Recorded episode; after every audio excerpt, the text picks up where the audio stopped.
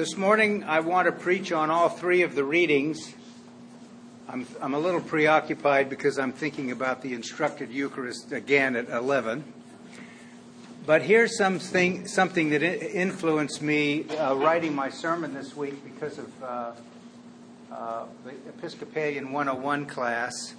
One of the one of the people who attend frequently asked me to talk about uh, the Bible as a narrative.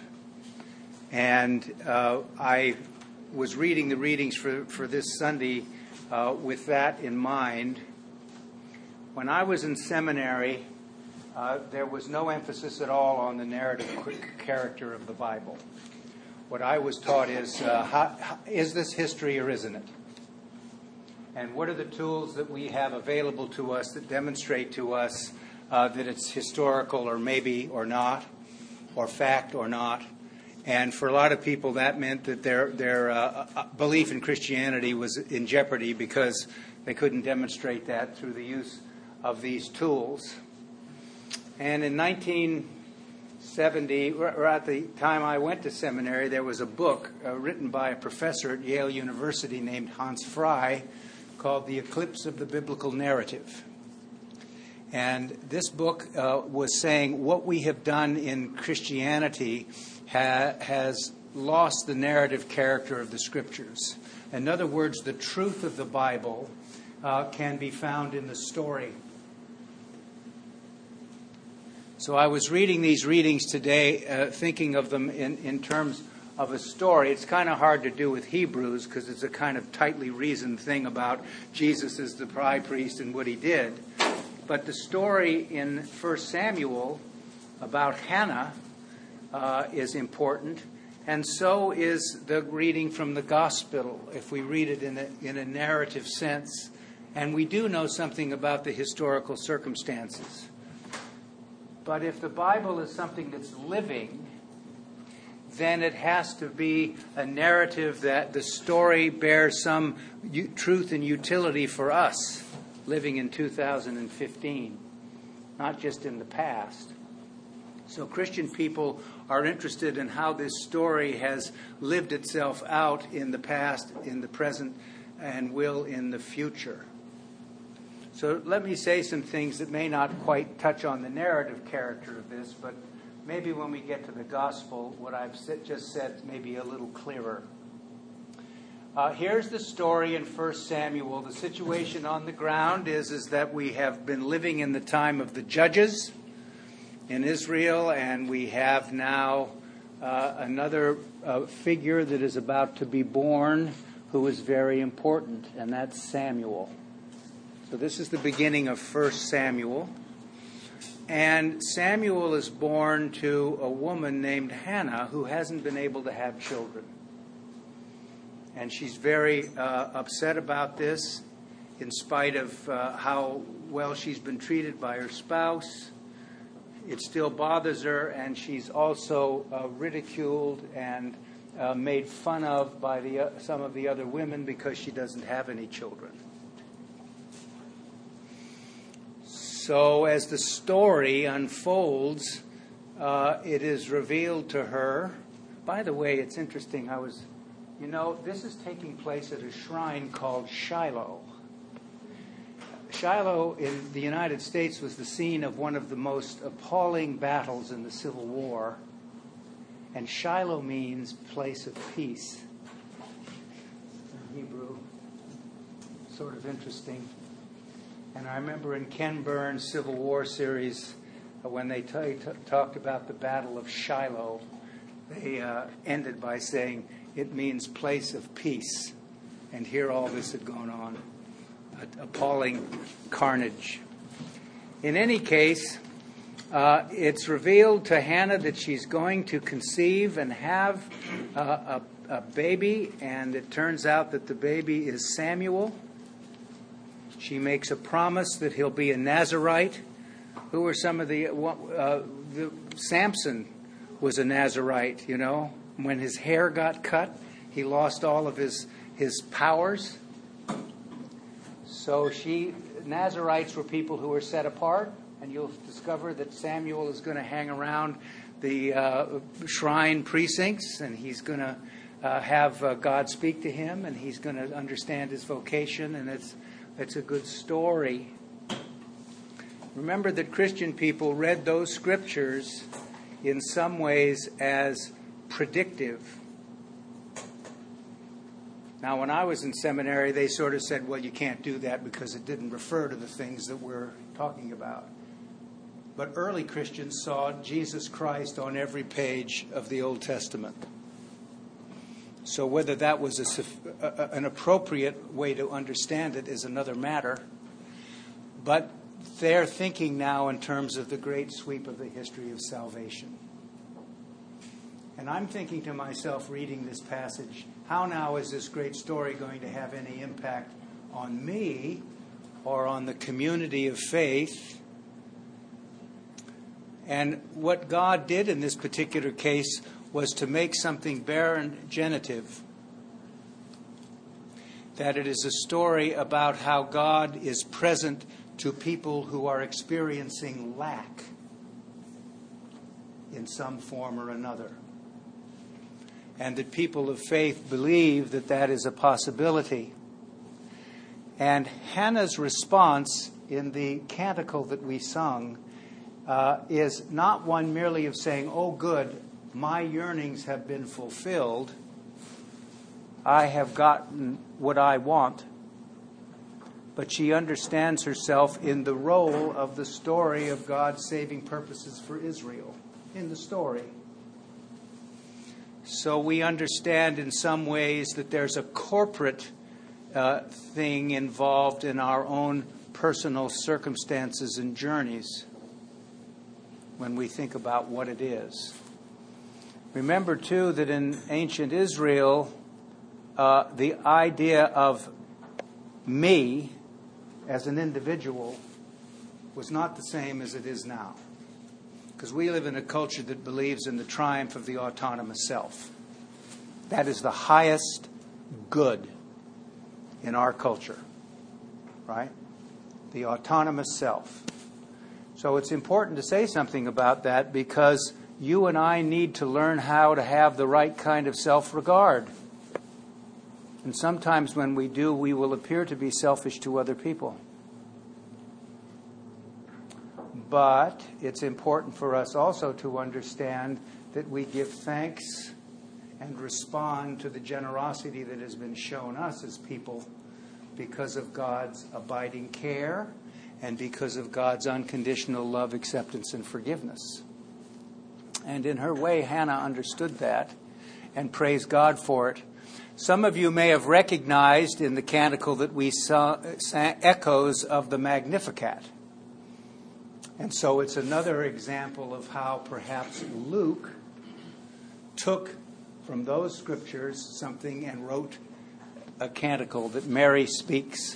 The mag- my soul magnifies the Lord, my spirit rejoices in God, my Savior. So, what has happened to her is something that she's celebrating, but also understands it in terms of her role in the corporate whole. We could probably use some more of that in this culture, couldn't we? Caring about each other in an important sense and understanding that we're, we're all connected. We're not here just as sort of hermetically sealed units that uh, are marching through our lives. So in Hannah, uh, we need to say thank you for what we've learned about how God's uh, uh, abundance has no limit. And sometimes when we think we're, we need stuff, and we've been it's been a long time, that God is present to us in some way. And maybe we'll talk about that a, a little bit in the gospel. But I did want to say something about the reading from Hebrews because it's very tightly written and it's about Jesus as the priest and so forth. Uh, and it's an affirmation of what it says uh, in the traditional language in, in, prayer books a full, perfect, and sufficient sacrifice, oblation, and satisfaction for the sins of the whole world. That's what Anglican Christians have believed about what happens at the Eucharist. So the paradox here is that in Hebrews we're talking about the once and for all character of what Jesus did, but at the same time the obligation that is upon the people of God, the Christian church, to do this uh, uh, repeatedly on Sunday to celebrate the Eucharist, to remember. So when we think of Jesus as the pioneer and perfecter of our faith, his offering, once offered, is the source of salvation as we understand it, but also it's a template that we lay over our own lives of generosity and the willingness to extend. At uh, the instructed Eucharist, I'm going to talk about the concept that's present in the Eucharistic prayers of anamnesis. That's a Greek word which means remembering. And in the ancient world, where these words and the Hebrew word that pre- was its precursor doesn't have to do with just m- remembering it, memorializing it, it has to do with when you do that, you make it present. It's like at the Passover, it becomes a present reality. So when the church speaks about the real presence at the Eucharist, it's speaking about that anamnetic, if that's a word, character to what it is that we do together. And one of the great advances of the renewal in the liturgy has been that we now understand that what happens there, the change that is affected, occurs as the result of the presence and the participation of the assembly all of us together. You know, Father Cockrell, Father Emerson, Father Breuer, we are the designated presiders in this undertaking. And so in the epistle to the letter to the Hebrews, they're talking about both the once and for all character and the necessity to repeat this as making present. So that's an important thing. Now we have a passage from Mark which always makes me nervous, these kinds of things. This apocalyptic stuff. Now remember the great narrative. We're talking about apocalyptic stuff that's in the uh, Hebrew Bible, and we have so, uh, some of it in the uh, New Testament. And boy, in the book of Revelation, it's just absolutely. Um, John Dominic Crossan called the book of Revelation the most violent book he had ever written in a religious context. You know? So today, we're in Mark's gospel, and uh, stepping away from the narrative for a moment, what I learned was that it's entirely possible that this gospel was written after something happened in history, which was the destruction of the temple in Jerusalem. So, depending upon whether or not you accept this this way or not, Jesus said these things to the disciples and the apostles. And then, in the time of Mark, it had happened. So, the early church looked at that as predictive of what was, what was occurring in the world apocalyptic stuff. Now, what happened on Friday or t- Saturday in now. We had a certain apocalyptic occurrence in Paris. And in the gospel, it says this is going to this is the kind of thing that's going to continue in sort of the of human beings interacting with one another. So there are a number of Christians who believe this stuff is all a precursor to some gigantic apocalyptic event where God ex- engages in a divine ethnic cleansing, and then we have the world turning out the way it's supposed to be. Some Christian people have said when they come to passages like this, well, uh, the de- delay has been longer than expected, but they still continue to look for an apocalypse. The others, others say, others simply say such things as, um, it's a mystery beyond our understanding. That's my tendency sometimes, right? It's all very mysterious. Or others think that the apocalyptic expectation was part of a worldview that we no longer share, and that we need to formulate some hope in a language and expectation that is appropriate to our own time, which I think makes a lot of sense. So I was thinking about this the great sweep, the great narrative.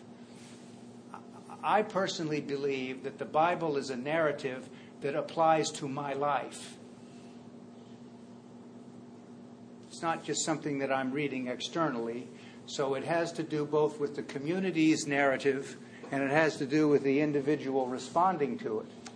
So I think to myself, uh, where have been the times in my life where I've been upside down? Where are the times when I've experienced apocalyptic moments? I've had circumstances in my life that were quite upsetting and jarring, you know? And uh, they weren't merely just, oh gosh, I'm stuck in traffic. You know, it's surprising how people get annoyed. I had a guy tell me the other day that he was in the car and he was going and somebody cut him off. And so he followed him. He was so angry that he followed him. I guess with the view that he was going to punch him out or do something like that, right? So those internal states, emotional, spiritual, and mental states, affect everybody, and we get ourselves all charged up about a lot of that. But I'm talking about the things that what do we do with, in Mark's case, the destruction of the temple, a bunch of people who what they call ethne, who've started to get into Christianity. Those people are here, the others the nations are here. They're not like us. What do we do about the destruction of the temple? What do we do about all of us being at sea? Jesus is gone, he's not here. How do we understand what it means that all the stuff that we've gone through? What do we do to make sense out of it? Because it's apocalyptic. It's an apocalyptic moment. That's why I happen, by the way, to believe that the book of Revelation already has happened. It's a story about what, what happened. It's not something that's predicting the future. If you want to amaze your friends and keep it on ice, it's called preterism. That's the view of the book of Revelation, that the events described have already occurred in apocalyptic terms and in the symbolic terms that are used in the book of Revelation. So, thinking about that, we need to say, well, is there ever going to be a time when there's some great event where it gets all put together? And all the conversation that I've had recently with you all in sermons about how I believe that what is going to happen is that we all are going to get to be together again. You know? It's sort of a paradox, you know. When we die, we go to God, we're safe all the people we knew and loved who died before us are with God and they're safe. When we die, we may not see them then. They're in their own monne, their own room. But the promise is, is that there's going to come a time when we all come together and the world will be transformed. In the meantime, our response to the grand narrative is to figure out how we model what we believe are the highest and best ideals of the kingdom of God, where the law of love is the operative principle in all human interaction, where we really do believe when we see people, particularly difficult people, that they're made in the image and likeness of God. I never I've told you about this. I went when I was the rector of Christ Church Sausalito to Marin City, which is a little city next to Sausalito that was established during World War II when a great many African Americans came up, particularly from West Texas, to build the Liberty ships. And the residents of Sausalito did not want these blacks to have a Sausalito address. And so they created a separate municipality called Marin City, which is its own thing now. So when we think about the idea of those people, you know, they were there and they were they were in their own city. But we would say now, uh, and in this particular situation, Desmond Tutu came to visit Marin City. And he came into the Marin City community. This is a little teeny uh, municipality, and there are 28 churches in Marin City. It's lots of different kinds of churches. Uh, Desmond Tutu came into the community center and he spoke. This is a long time ago now, it's in the 1980s. And it was one of the most inspirational things I ever heard. And he didn't say one word about apartheid or South Africa. What he talked about was how each of us is valued by God, each of us has a role to play, Each of us are participants in the sweeping narrative. And he ended toward, uh, uh, towards the end of his talk by saying, if we believe in the tradition that I come from, that we genuflect before the Blessed Sacrament, we ought to genuflect to one another, because the presence of God in Christ is in each of us.